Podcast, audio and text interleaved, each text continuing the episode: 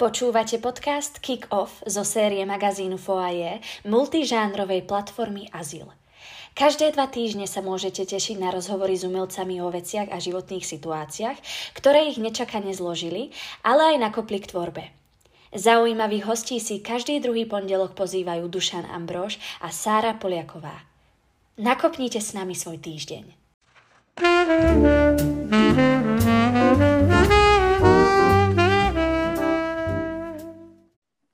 Ahojte naši poslucháči, my vás vítame pri našom ďalšom podcaste a dnes tu máme našeho dnešného hostia Mareka Majeského. Dobrý deň, Marek. Dobrý deň, ahojte, srdečne všetkých pozdravujem. Marek je slovenský divadelný, filmový a dubbingový herec. Vyštudoval VŽMU v Bratislave, kde v súčasnosti pôsobí ako pedagóg herectva. Pôsobil v divadle Jána Palárika v Trnave, v divadle Andreja Bagara v Nitre, na Novej scéne a v iných slovenských profesionálnych divadlách a na konte má viacero filmových a seriálových postav. My sa zo začiatku zvyčajne rozprávame a teda pýtame našich hostí na ich prvé kroky a nás by teda zaujímalo, aké boli vaše prvé kroky a teda ako si spomínate na štúdium na Vysokej škole muzických umení. Áno, no tak priznám sa, že začnem úplne od začiatku. Ja som o, o herectve ako takom povolaní nikdy nesníval, možno na rozdiel od množstva mojich iných kolegov, ktorí sa tomuto povolaniu, alebo ak by som povedal vznešenie poslaniu, venujú. Ja som vyrastal ešte teda v minulom 20. Eh, storočí ako panelákové bratislavské prašiakové eh, dieťa a skôr priznám sa, že som bol tak eh, humanitne samozrejme vždy orientovaný a tým, že moje staré mamy mali obrovské knižnice, tak som veľa čítal ale viac menej som bol, vždy som si predstavoval tak, že sa samozrejme nebudem orientovať smerom na nejaké matematické, chemické alebo fyzické nejaké tieto uh, vedy, ale skôr, že teda pôjdem uh, humanitným smerom, ale keď, tak mne skôr bola blízka filozofia, dejepis, história a divadlo v podstate do druhého ročníka na gymnáziu som o ňom vôbec nechyroval, ne, neuvažoval ale môj konškolák eh, na gymnáziu chodil do amatérského súboru, takého bratislavského, že Biele divadlo, kde ma stiehal ako keby na konkurs. Ja som o divadle, priznám sa, viac menej tak netušil nikdy predtým, lebo som ani nerecitoval ani na škole, ani sa neprejavoval v triede nejakými extrovertnými prejavmi, alebo že by som zabával triedu nejakými vtipmi, nikdy nič, práve naopak, skôr sa aj doteraz považujem za takého introvertnejšieho, takže pre mňa je to aj celé to, kde som tu, na keď to takým oblúkom celé prejdem, skončilo ako v rámci herectva, dokonca, že som pedagóg, tak to by som v živote e, nechyroval o tom aj nesníval, ale ja tak stále hovorím, že jednoducho sa mi to rôznymi životnými okolnostiami a cestami stalo a vždycky mi niečo privodilo to do cesty, že som sa až takto vlastne vyprofiloval. Takže e, čo sa týka divadla, ako bol to taký konkurs do toho Bieleho divadla, kde ma stiahol tento kamarát, od ktorého ma samozrejme, to je dlhá historka, zaujímavá, ohľadom aj nejakého veľkého môjho životného trapasu, tak jeden z takých veľkých trapasov bol presne konkurs do tohto amatérskeho súboru Biele divadlo, kde ma potom veľmi slušne vypoklonkovali a poslali preč. Takže ja som aj zabudol okamžite na to, že nejaké divadlo existuje ale... A čo sa tam stalo? Vidíte, vy nám chcete z toho utiecť. A čo sa stalo na tom konkurse? No, je to nadlho, tak ja vám to veľmi rád porozprávam, ale neviem, či na tento, povedzte, povedzte. ako podcast máme toľko času, lebo sa nedostaneme veľmi ďaleko, budeme stále pri mojich začiatkoch a pol hodinka prejde. No jednoducho ale to prišiel zaujímavé. som... Jasné, však s radosťou. E, jednoducho som prišiel na ten konkurs a jedna z takých zaujímavých e, tam príhod bola tá, že bola tam veľká komisia samozrejme, e, rôznych mojich už potom dnes aj súčasných kolegov, ktorí tam sedeli a tých nových adeptov akože skúšali, medzi ktorých som patril aj ja. No a jedna z tých úloh bola taká, že som sa postavil pred nich a pichli mi do rúk drevený papek, na ktorý som sa ja samozrejme pozeral, že čo sa zbláznili, že čo, čo, čo sa tu deje. No a povedali mi, že tak toto je, milý Marek, toto je práca s fantáziou, tak si predstav, čo by si pre, pod tým papekom si vedel predstaviť, že čo by to mohlo byť. Ja sa tak pozerám na ten papek a hovorím si, no tak čo by to mohlo byť? No tak čak papek, je to drevený, drevený konár nejaký, ale čo ty nerozumiem. Že čo? Ale no tak ja neviem, predstav si, že by to mohlo byť veslo, alebo že by to mohlo byť ošteb, alebo no jednoducho práca s fantáziou, čo ťa napadne ešte, že čo by to mohlo byť také. Tak ja som sa tak vyvalane na nich pozeral, že ako keby na mňa hovorili ako Marťania, No ale na veľa, na veľa teda mi napadlo, aha, tak no mohlo by to byť napríklad, nie, nie, nie, nie, nehovor nám to, Marek, uh, zahraj nám to, predved nám to, my budeme teda typovať, že čo to bolo. No tak ja som teda chytil ten papek, odišiel som na druhý koniec takej veľkej baletnej sály, kde sa to odohrávalo. Chytil som tak urputne ten papek do ruky, rozbehol som sa zlom krky, ako keby veľmi rýchlo oproti tej komisii. Tí, tí sa na mňa vydesene pozerali, čo som sa zbláznil, alebo čo tesne pred nimi som ten papek za, zabudol do zeme, vyskočil som na ňo a drbol som sa hlavou do steny a padal som na zem a zostal ležať. Chvíľočku, chvíľočku bolo ticho, potom samozrejme tam predsedky nejakom tak to čo ste v poriadku? Nič sa vám nestalo? Halo, počujete nás? Toto? Ja som tak ešte chvíľočku ležel, potom som sa tak víťazoslávne zodvihol a tak hovorím, tak viete, viete, čo to bolo, viete? No, no nie, ale že ste v poriadku, ako ste akože OK a takto. No, však, no tak však či ste uhádli, že čo by to mohlo byť? No Sergej, Sergej, je to Sergej. Sergej, aký Sergej? No oni úplne vyoraní na mňa pozrieť si mysleli, že som sa zbláznil, no tak samozrejme, že ja som mal na mysli, že je to skok ožrdí, že Sergej Bubka, ten známy ukrajinský toto, ale to vôbec ich vôbec nenapadlo, len oni na mňa vydesene pozerali, že chudáčik, že čo sa nám to tu snaží. No potom samozrejme nasledovali ďalšie tam nejaké situácie aj so spevom, kde ma kvázi ako keby sa snažili skúšať a neviem, nejaké, nejaké ďalšie veci, čo si už až tak nepamätám, lebo už mi trošku húčalo v hlave, samozrejme z toho, jak som si búchol do spiny. No ale tak ma potom vypoklonkovali preč a poslali domov, takže ja som svojím spôsobom na to aj zabudol, teda chcel zabudnúť na ten trapas. Takže veľký, no ale samozrejme o dva týždne mi zavolala vedúca toho súboru, že predsa len, že okrem mňa sa tam do toho Bieleho divadla vtedy hlásil akorát iba Sveto Malachovský a a Palo Janek, takže traja chlapci a spústa dievčat. A oni robili nejaký detský, teda mládežnický muzikál, doby sú naše hobby a potrebovali tam aj chlapcov, teda aspoň do komparzu a, a, a takto, no tak ma zavolali, teda, že či by som predsa len nevyskúšal tam začať chvíľočku ako keby chodiť a, a že sa na tom predstavení spolu podielal. No tak to bol môj prvý ako keby krok k divadlu, že ma tam teda zavolali naspäť a ja som účinkoval v tomto predstavení, začal som chodiť takto dosť kostrbato do tohto ochotníckého amatérského divadelného súboru a začal som sa potýkať teda s herectvom ako takým. No samozrejme potom ďalší trapas bolo predstavenie ako také, v ktorom som účinkoval, kde som sa samozrejme pyšne zavolal svojich rodičov aj celú rodinu na predstavenie a keď to skončilo, po tej premiére, tak som sa ich hrdo pýtal, teda, že čo hovoria na môj výkon a oni tak veľmi blahosklone rodičia hovorili, že, tak, že áno, tak asi to bolo zaujímavé, len my nevieme, že ktorý si bol ty. Ako toto. No ja hovorím, ale však to ste nevideli, však to bolo ten, ten, čo tam, ten mních, čo tam v tej kucni prebehol a kričal, že už idú. Tak ja som tam mal jeden prechod iba, že som prebehol v tomto predstavení, kde ma nebolo ani možné identifikovať, no ale samozrejme, že som to tak prežíval a tak som si myslel, že je to tak výnimočné, ten prebeh po javisku a ten môj výkrik, že to nie je možné, aby si to niekto nevšimol. No tak opak bol samozrejme pravdou. No a tak toto sú iba také príklady, že tých mojich kostrbatých ako keby zbližovaní sa ale... s divadlom a herectvom ako takým. Viete, čo sme sa vás chceli opýtať, lebo uh-huh. toto, toto je super napríklad, toto sme, toto sme netušili, uh-huh. ale my sme nikde nenašli na internete. My sme vedeli, že ste mali aj takéto začiatky, tam možno sa niekde spomínalo tu Biele divadlo, ale my sme nikde naozaj nenašli, že kto vás prijal do ročníka.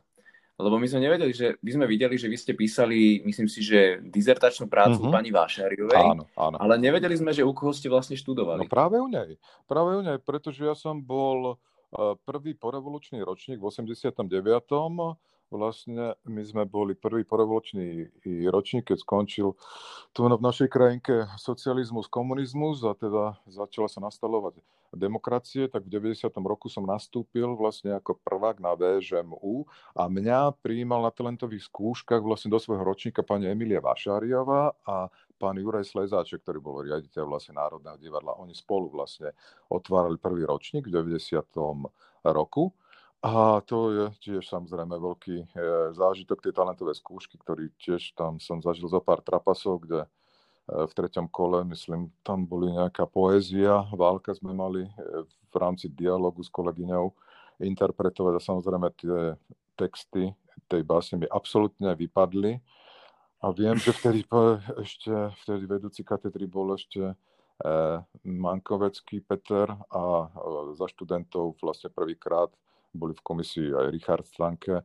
Uh, tak to, čo dovtedy neboli samozrejme študenti v komisii, ale po revolúcii sa to celé zmenilo, tak vtedy mi po tom treťom kole prišli oni povedať, že nebyť toho, že som zabudol tie texty a v zúfalstve som sa tam začal tak metať na tej uh, scéne, lebo ja som vlastne interpretoval všetko, čo tá kolegyňa, tie, tú poéziu v rámci dialogu, čo sme mali zahrať, povedala, tie texty a ja som jej odpovedal vlastne pantomímou a mal som, viem, že také nejaké traky ešte z Kanady od strýka, kde som sa skoro na nich obesil zo zúfalstva, len, len aby som tam niečo zahral. Tak oni hovorili, že to bolo tak niečo neuveriteľné, že čo som tam v zúfalstve stváral, že oni sa išli počúrať od smiechu, že ma iba zo srandy posunuli potom do ďalšieho kola vlastne, aby videli ďalej, že čo bude. No tak to je tiež ako náhoda. A takisto to bolo aj v prvom ročníku, lebo mňa pani Vašaria s pánom Slezačkom vlastne učili v prvom ročníku. Náš režisér bol legenda slovenského divadelníctva. Ešte som zažil, čo je čo berem ako veľký dar pána Miloša Pietora, ktorý nás učil na režii vlastne ako hercov. A nebyť zase pána Pietora si myslím, že ten prvý ročník tiež neprejdem, lebo tiež tam to nebolo moc slávne, som bol trošku taký vystruhaný drevený koník, ako strbatý a nebyť pána Pietra, ktorý povedal, pošlite to majské ešte ďalej, však v tých statkoch, zmetkoch, čo sme robili na režijných skúškach, to bolo celkom OK a v ňom vidím nejakú perspektívu. Tak možno by bolo zase všetko inak, že vôbec divadlu herectvu by som sa nevenoval, takže ja naše povolanie berem veľmi s nadhľadom a s veľmi odstupom, čo sa týka teda mojej e, interpretácie v rámci, alebo teda môjho pôsobenia.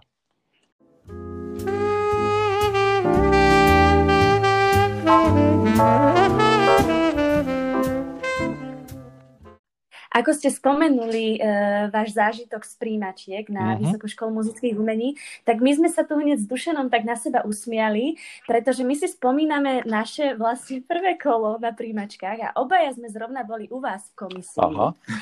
A tak teda nás zaujíma, že ako ste sa dostali k tomu učeniu, lebo my vás už vnímame ako pedagóga áno, áno, na vysokej škole a ako ste sa k tomu dostali? No ono to tiež bola svojím spôsobom náhoda v tom zmysle, že ako ste na začiatku spomínali, ja som po škole, e, my sme boli celý ročník, sme odišli do Trnavského divadla ako absolventi, kde sa nám vyskytla možnosť ako robiť svojím spôsobom generačné divadlo, ale samozrejme po istom čase je všetko inak a aj rôzne súkromné cesty rôznych kolegov sa rozkotulali iným smerom, takže po troch, štyroch rokoch sme každý išli iným smerom, takže v tej Trnave sme nezostali ako ročník pokope. Ja som išiel do Nitry, odtiaľ, kde som bol potom 5-6 rokov, som odišiel dokonca do Košíc, kde som bol 2 roky ako host, ale v podstate som tam naskúšal dosť inscenácií ešte pod vedením Romana Poláka, režiséra, ktorý tam bol vtedy umeleckým šéfom. No a po, potom som sa takým veľkým oblúkom vrátil svojím spôsobom e, v úvodzovkách domov do Bratislavy, e, kde už som mal pomaly 30 e, rokov a tieto celkom divadelné rôzne anabázy angažmá za sebou, ešte aj hostovačky v rôznych iných mestách po Slovensku a divadlách. No a natrafil som v Bratislave na kolegu z nižšieho ročníka, Erika Peťovského, ktorý vlastne učí už niekoľko rokov na konzervatóriu a on vtedy študoval doktorantské štúdium u svojho bývalého profesora Emila Horváta mladšieho.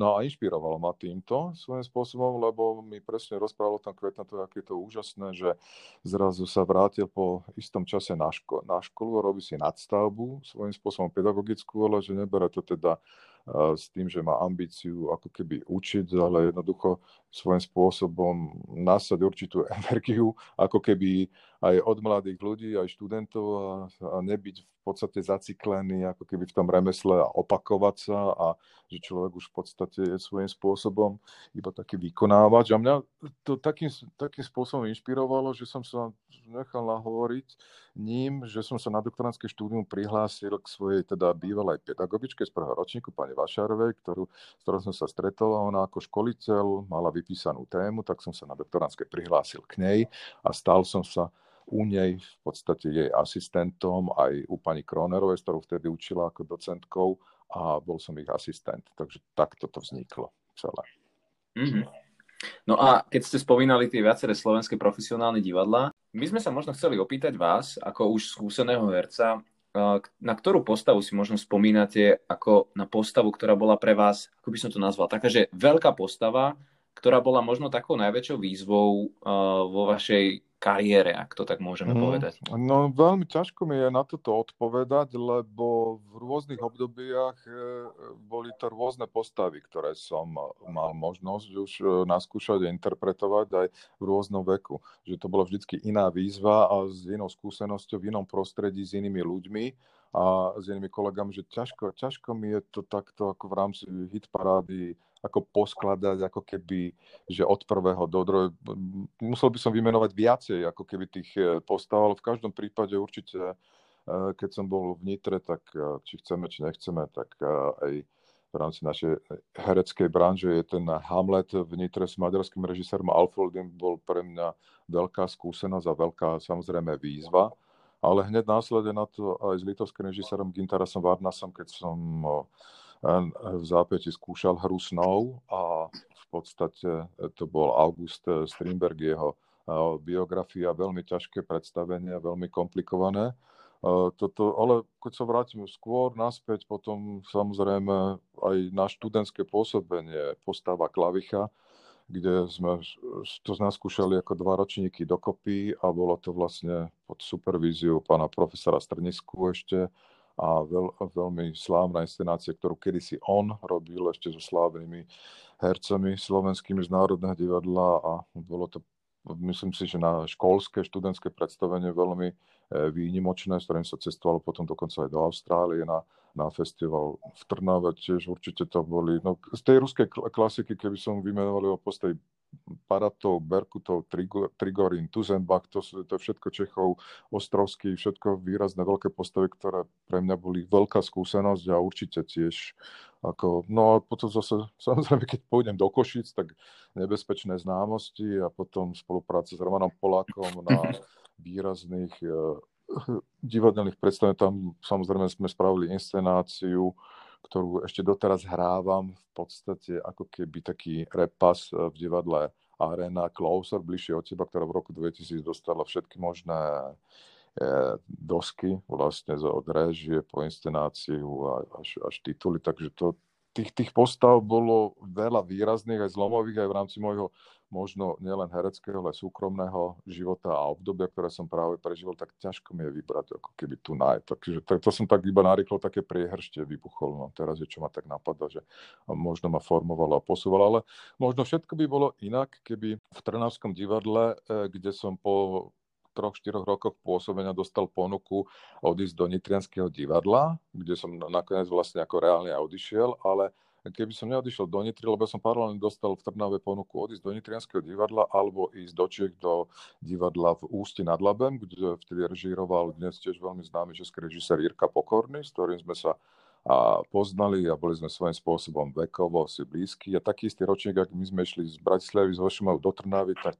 to isté išlo z Dámu do Ústi nad Labem a on ma vlastne ťahal potom z Trnavy, či nechcem prísť do Ústi nad Labem k ním tak veľakrát tak spomeniem a párkrát sa mi to v živote stalo, že čo by sa stalo, keby som nešiel vtedy do Nitry do divadla, ale do Ústi nad Labem a bol by som v Čechách v divadle teraz po roku, kde by som bol, čo by som mal za sebou a ako, no ale to človek nikdy nevie. To sú tie tiež veľmi veľakrát aj v našom povolení intuitívne rozhodnutia, že vám prídu možno zároveň aj rôzne ponuky z rôznych prostredí a vy si veľakrát musíte sa rozhodnúť, že pre ktorú sa rozhodnete a veľakrát tie naokolo ponuky, ktoré nie sú možno až také, také by som povedal, blízkavé, že vám môžu práve pomôcť do budúcna posunúť vás úplne inde a ďalej, ako tie, ktoré sú možno, že sa tvária, že sú, aha, že toto je, ja neviem, nejaké nakrúcanie nejakého seriálu, alebo že je to niečo populárne, alebo tak, to práve naopak.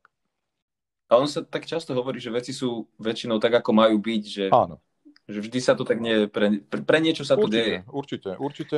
Len to, to ma baví na tom živote, že nie je predpokladateľný a samozrejme v rámci teda našej branže a nášho povolania, ale že keď sme vedeli všetko predpokladať a vypočítať si dopredu, tak by to bola strašná nuda v živote. Takže tak je to aj, myslím si, že aj v divadle, aj v herectve.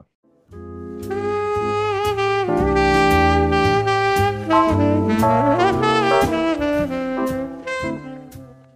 Trnave si pamätám, keď som už odišiel z Trnavského divadla do Nitrianského, tak stále som v Trnavskom divadle dohrával. Predstavenie jedno z nich e, bolo e, taký aj slávny český film Penzion pre svobodné pány, ešte s, s Hrzánom a, a my sme to volali v v Trnave Bedtime Story, ktoré narežíroval Juraj Nota a hral som tam s Joškom Pročkom, môjim spolužiakom mimochodom e, zo školy.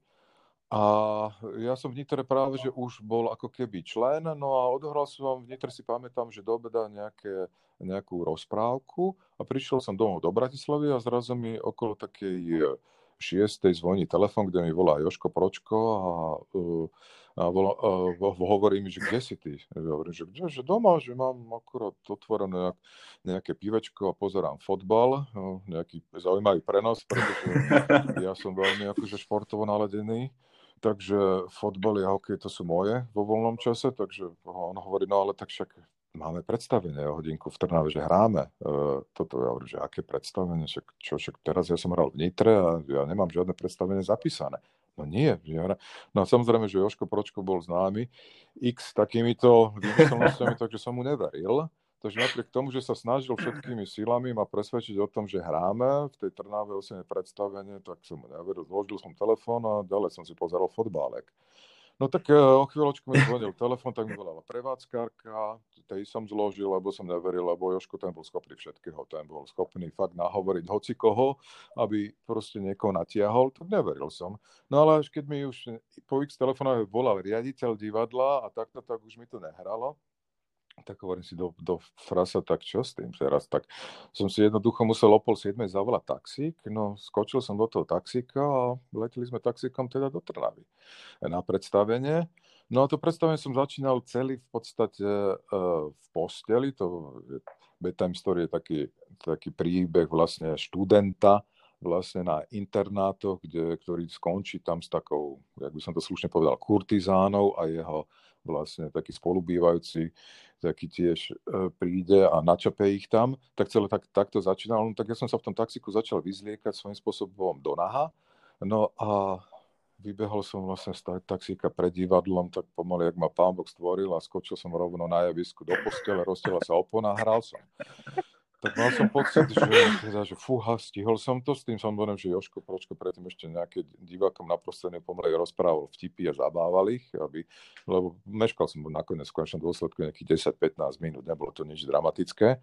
No ale samozrejme v tej posteli už keď som tam bol, tak ja som vôbec nevedel pomaly zaťať, e, že ako začínam, akým textom, samozrejme tá koncentrácia príprava na to predstavenia bola šovix, takže nebolo mi všetko jedno, ale tak zvládli sme to nejako. Tak to bol jeden tiež mojich takých ako keby to také sa mi stali, myslím, že dve situácie, alebo toto bola jedna jediná, kde som zabudol kvázi, v úvodzovkách akože zabudol na predstavenie, ale nebola to moja chyba, lebo ja som už nebol členom divadla a divadlo ako Trnavské mi nedalo vedieť, že to predstavenie je, že má, ono bolo v tom, že ja ako bývalý zamestnanec by som si mal sledovať Ferman, čo už ja som nemal, nebol povinný, tak jednoducho bol tam vzájomná ako keby táto chyba. Takže toto bol jeden taký akože kvázi prúsor. No a jeden možno podobný sa mi stal taký, kde som bol nechtiac, tam, že som nakrúcal jeden televízny seriál, kde sme boli limitovaní časom Samozrejme, som musel utekať na predstavenie, tak na poslednú chvíľu sa nakrúcalo a v tej scéne, kde sa na poslednú chvíľu nakrúcalo, aby som utekal potom na predstavenie, sa odohrávala situácia, kde prišli pre mňa policajti a dali mi putá na ruky a odvádzali ma do auta. To bola celá situácia. No tak tu sme nakrútili, keď sme skončili, takže OK, môžem utekať na predstavenie, len čo čer nechcel bolo ten, že zrazu sa kľúčik od tých pút stratil a ja som si nemohol vlastne na slobode ruky z tých pút. No a bolo pomaly tiež, že 6 hodín a hovorím, no teraz čo?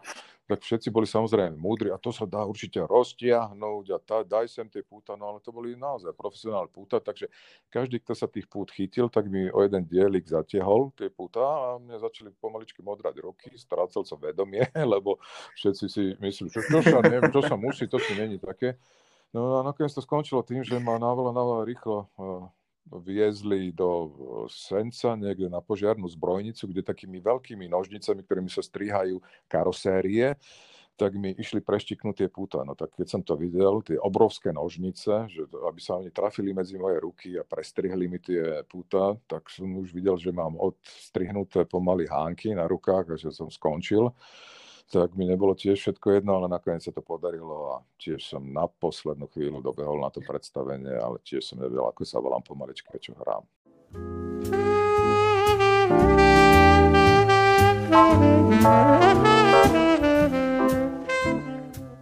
To sme radi, že ste práve vošli aj do tej časti možno kamerovej alebo seriálovej, lebo my o vás vieme, aj sme spomínali, že ste urobili viacero takých filmových, eh, väčších alebo teda rezonujúcich postav, alebo aj seriálových, tak nás by zaujímalo, možno ako začínajúci hercov aj pre poslucháčov, že ako ste sa vy možno dostali k tomu, že ste, sa, že ste prišli pred kameru. Aké boli tie prvé začiatky? No prvé začiatky pre mňa boli veľmi svojím spôsobom ako keby nevedomé a jednoduché, lebo ja ešte v 90. rokoch minulého storočia, keď som uh, bol študent, tak bola taká ambícia po revolúcii sa vrátiť k takým slávnym televíznym pondelkom slovenským, ktoré boli také v podstate v rámci Československa také výnimočné a v tých 90. rokoch bola ambícia vrátiť sa k nim a začali sa nakrúcať naspäť znovu tie také televízne inscenácie, ale až v exteriéroch, už tak kvalitnejšie samozrejme, také video. Mám obrovskú krásnu skúsenosť, ak som vlastne na základe povinného čítania spoved dieťaťa svojho veku nakrútil dvojdelnú inscenáciu e, spoved ešte s pánom Kronerom, ktorý mi hral osobného v podstate majordomusa, to bola šlachta vlastne francúzska z Paríža, vlastne z 19. E, storočia, kde môj otec hral ešte pán Šulík e, zo, Žuli, e, zo Žiliny, otec vlastne všetkých známych terajších Šulíkovcov, režisérov a divadelných filmových režisérov a veľa tam bolo hercov známych, takže ja som mal dosť ako keby tú skúsenosť tej prvej polovici 90. rokov točiť pred kamerou, takže toto sa mi ako keby tak tiež jedna z vecí, čo ja tak stále hovorím, že stala. Potom nastalo obdobie, keď sa prestalo nakrúcať vôbec, ako keby na Slovensku. No a ja som sa, zo mňa sa stal vlastne taká dekada takého po škole aj divadelného herca po angažmách mimo Bratislavy, v podstate tých 10 rokov. A takým veľkým oblúkom, keď som sa vrátil do tej Bratislavy a robil si v podstate doktoránske štúdium. Ja som sa vlastne až po 30 naučil vôbec robiť dubbing a čo to je dubbing. Ja som začal vtedy potom, jak som sa vrátil vlastne do Bratislavy po 30 chodiť do nejakých zborov, do dubbingu a kde tu si takto privyrobiť, takže ja som o dubbingu dovtedy tiež nič netušil. No a potom až pomaly koľko som mal, 35-36 rokov, keď si niekto na mňa spomenul, vtedy už bola etablovaná ordinácia v Rúžovej záhrade, taký seriál, začala sa akože pôvodná televízna seriálová tvorba sa začala rodiť, ako keby na Slovensku v rámci súkromných televízií, tak si niekto spomenul na mňa a zavolal ma vlastne do ordinácie v Rúžovej záhrade, kde som sa v podstate narodil v takej väčšej postave e, ginekológa, kde som trošku vystriedal e, kolegu Tomáša Maštrliera, ktorý vtedy z ordinácie už pomaly ako hviezda odchádzal do iných seriálov a iných televízií. Takže asi tak v skratke.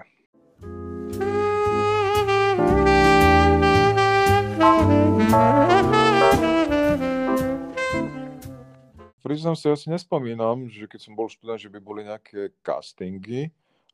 Skôr si, myslím si, že nie. Skôr sme boli oslovovaní už do konkrétnych postav tými režisérmi ako herci. Nespomínam si ja na nejaký špeciálny ako keby výber, že tie castingy že by prebiehali tak ako v dnešnej podobe. A, tak, takže skôr tie, z tých castingov som sa zúčastnil už potom v tej druhej už takej tej televíznej seriálovej tvorbe, keď už bola, ale pre RTVS, keď som nakrúcal tie inscenácie, myslím si, že to, to si, na to si vôbec nespomínam, to sme skôr boli oslovovaní.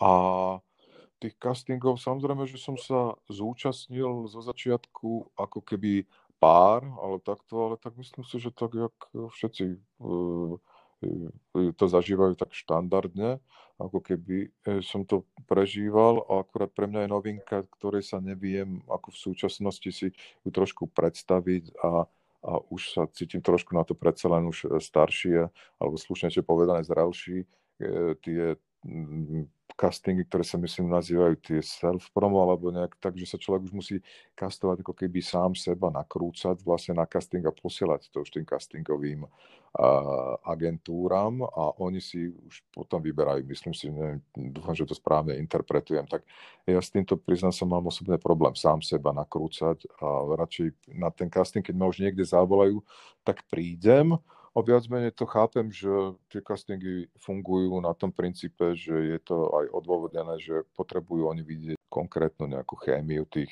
hercov spolu, či ladia na tú kameru, alebo ako fungujú toto v tých postavách eventuálnych, takže s tým ako ja nemám problém prísť ako na casting.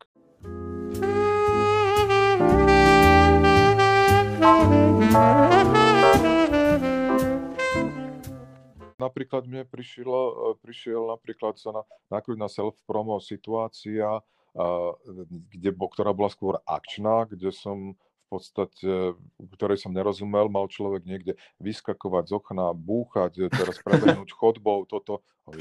Ja budem doma v obývačke toto simulovať všetko, alebo že robiť, že bolo to skôr také, že človek tomu trošku nerozumie, keď to nemá hlavu a petu. V rozdiele, keď je to nejaký časť alebo typ textu, že kde človek proste predvedie možno nejakú emóciu, ale to tiež asi si treba zorganizovať, aby vás niekto na, nakrútil, nahral, tak ja skôr uprednostňujem, že nemám problém prísť, sadnúť do auta a prísť na casting do nejakej agentúry, ako možno to na oko vyzerá, že pohodlnejšie, že z domu to človek pošle, alebo toto, ale neviem, na toto sa cítim trošku taký, že, že mi to nejako nejde. Lebo ono je, to, ono je tie castingy a konkurzy, keď sa bavíme o divadle, sú teraz dosť súčasťou tých mladých ľudí, ktorí ako keby vychádzajú zo školy alebo ešte stále sú ako keby študentmi na VŽMu alebo na Akadémiu umení alebo na konzervatóriách, to je v podstate jedno. Ale mohli by ste možno poradiť nejaké rady, typy, triky, čo by tí ľudia mohli robiť na tých castingoch? Možno, aby sa cítili príjemnejšie, ťažko povedať, že aby ten výsledok bol potom dobrý, lebo to je asi veľmi o šťastí, ale že či máte možno nejakú radu pre študentov? No priznám sa, že, že ani nie, lebo ja naozaj nie som úplne častým ako keby respondentom na tých castingoch, alebo že by som chodil a že by som to tak zažíval. Ja osobne sa sám necítim úplne ideálne na tých castingoch, lebo je to, či chceme, či nechceme, je to ten pocit, že sa človek musí v tom danom momente v úvodzokách predať akože čo najlepšie, tak jednoducho asi rada môže byť jedine tá, že človek, aby sa cítil čo najprirodzenejšie, samozrejme vedel sa správne v úvodzovkách predať v tom zmysle, že mať to zdravé sebavedomie. Eh, ja osobne teda mm, nie, nie je blízke, keď je človek veľmi aktívny a ako by som to tak slušne povedal, prospechársky v tom zmysle, že, že môže byť tá aktivita že odpudzujúca, ale zase na druhej strane submisívnosť a stiahnutosť tiež nie je dobré. No tak tá zlatá stredná cesta je asi ideálna, že vedieť sa predať tak, aby človek bol spokojný sám za, za, za seba, ale zase nejak to asi neriešiť eh, v sebe, lebo naozaj, že niekedy tie castingy sú na rôznej úrovni a v rôznej forme a s, s rôznymi ľuďmi sa tam človek stretáva, takže vedieť sa naozaj obrniť e, pred tým pocitom, že človek ide na nejaký kvázi ako keby výber. No. Neviem, neviem, priznám sa, nemám ja na to osobne žiaden kľúč e, nejaký alebo iný recept alebo inú radu, ako byť jednoducho e, ovládať, tak jak je to už na talentových skúškach, keď to hovoríme uchádzačom, ovládať čo najlepšie tie texty, cítiť sa isto, aby človek nebol zaskočený nejakými dispozíciami, ktoré dostane. Od komisie vedeli ich spracovať a stáť si za tým čo interpretuje za vlastným názorom. No ja si myslím, že toto je dobrý návod. Hovoríte, že málo, ale Áno, čo pripravenosť. A myslím si, že tak, určite áno. Tak ja neviem, ja stále v tom, že to by mal byť absolútny základ, no tak, eh, že byť pripravený. Akože, lebo priznám sa, že to americké sebavedomie, že som tu, lebo som najlepší, ja si myslím, že to nestačí. V našom povolaní je dôležité to mať seba reflexiu a tá nás po, posúva ďalej, lebo v rámci toho viem na sebe pracovať ďalej. Ako náhle si za sebe myslím, že som najlepší, najdokonalejší, najkrajší a že ja musím točiť všetko, aj skúšať, aj hrať, tak to je cesta do pekla. Jednoducho to, to, to určitá skromnosť a sebareflexie nás a pochybnosti nás posúvajú ďalej. Na druhej strane samozrejme nie také, že sme si neistí vedieť sa predať, lebo vystupujeme v povolaní, kde človek musí mať nejaké sebavedomie, keď chce predstúpiť pred ľudí a niečo interpretovať a prednášať nejaké myšlienky, nejaký názor Takže to samozrejme všetko cítiť a vidno, keď je človek neistý. To, to je zase rozdiel. Hovorím, vedieť trafiť presne tú cestu, tú správnu. Som tu ja sám za seba, za nič sa nehambím, ale zase v úvodzovkách má vás ostatných všetkých na háku. Nepotrebujem sa vám tu na niekde v rámci prospechárstva podlizovať alebo nejako podsúvať. Takže asi tak. No, toto by sme si normálne mohli zapísať. Tak, ako ste to povedali, ako citát. Normálne sa zo Saro pozeráme na seba, že nám je až ľúto, že sa nemôžeme už konečne stretnúť v škole, lebo nám to veľmi chýba, niečo takéto aj počuť. No však jasné. A hlavne, jasné, jasné. A hlavne vám veľmi ďakujeme, teda, že ste si našli dnes takto na obed na nás čas, že sme si mohli takto s vami pokecať. S radosťou. Mne, mne to tiež dobre padlo, že som vás počul a však už sa teším, že hádam, hádam, tak čo, hádam sa zaočkujeme a hádam bude lepšie a Áno, áno. Hádam sa čoskoro uvidíme. Ďakujeme vám veľmi tak, pekne, tak, Marek, a prajeme vám ešte pekný deň. Všetko dobré. Tak, majte ja sa krásne. Dovidenia. Do počutia, majte sa. Thank you.